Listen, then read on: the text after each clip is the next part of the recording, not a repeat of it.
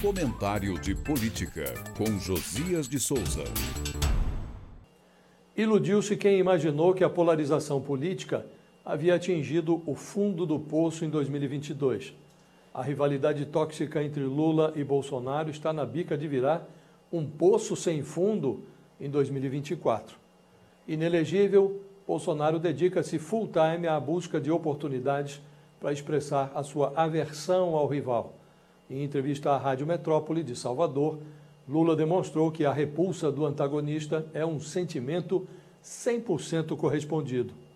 Lula disse enxergar a disputa pela Prefeitura de São Paulo como uma coisa muito especial, pois haverá na cidade uma confrontação direta entre o ex-presidente e o atual.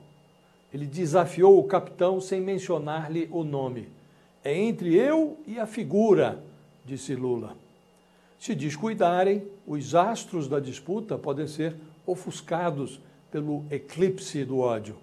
Na véspera, o governador Tarcísio de Freitas previra que Bolsonaro deve mesmo apoiar a reeleição de Ricardo Nunes. Lula está fechado com Guilherme Boulos. A derrota nas urnas e a paulada da Justiça Eleitoral deixaram Bolsonaro menor. Para liderar o que restou da direita irracional, que ele retirou do armário, precisa continuar se nutrindo do antipetismo. Uma polarização sem fundo lhe interessa muito. Prometendo a pacificação política, Lula foi devolvido ao Planalto pela diminuta diferença de 1,8 ponto percentual, podendo cultivar a frente ampla que foi a cabine eleitoral agarrada ao fator democrático, ele opta por investir no rancor que divide o país. Na política, como na vida, Aquele que permite que o adversário o deixe com raiva corre o risco de ser controlado por ele.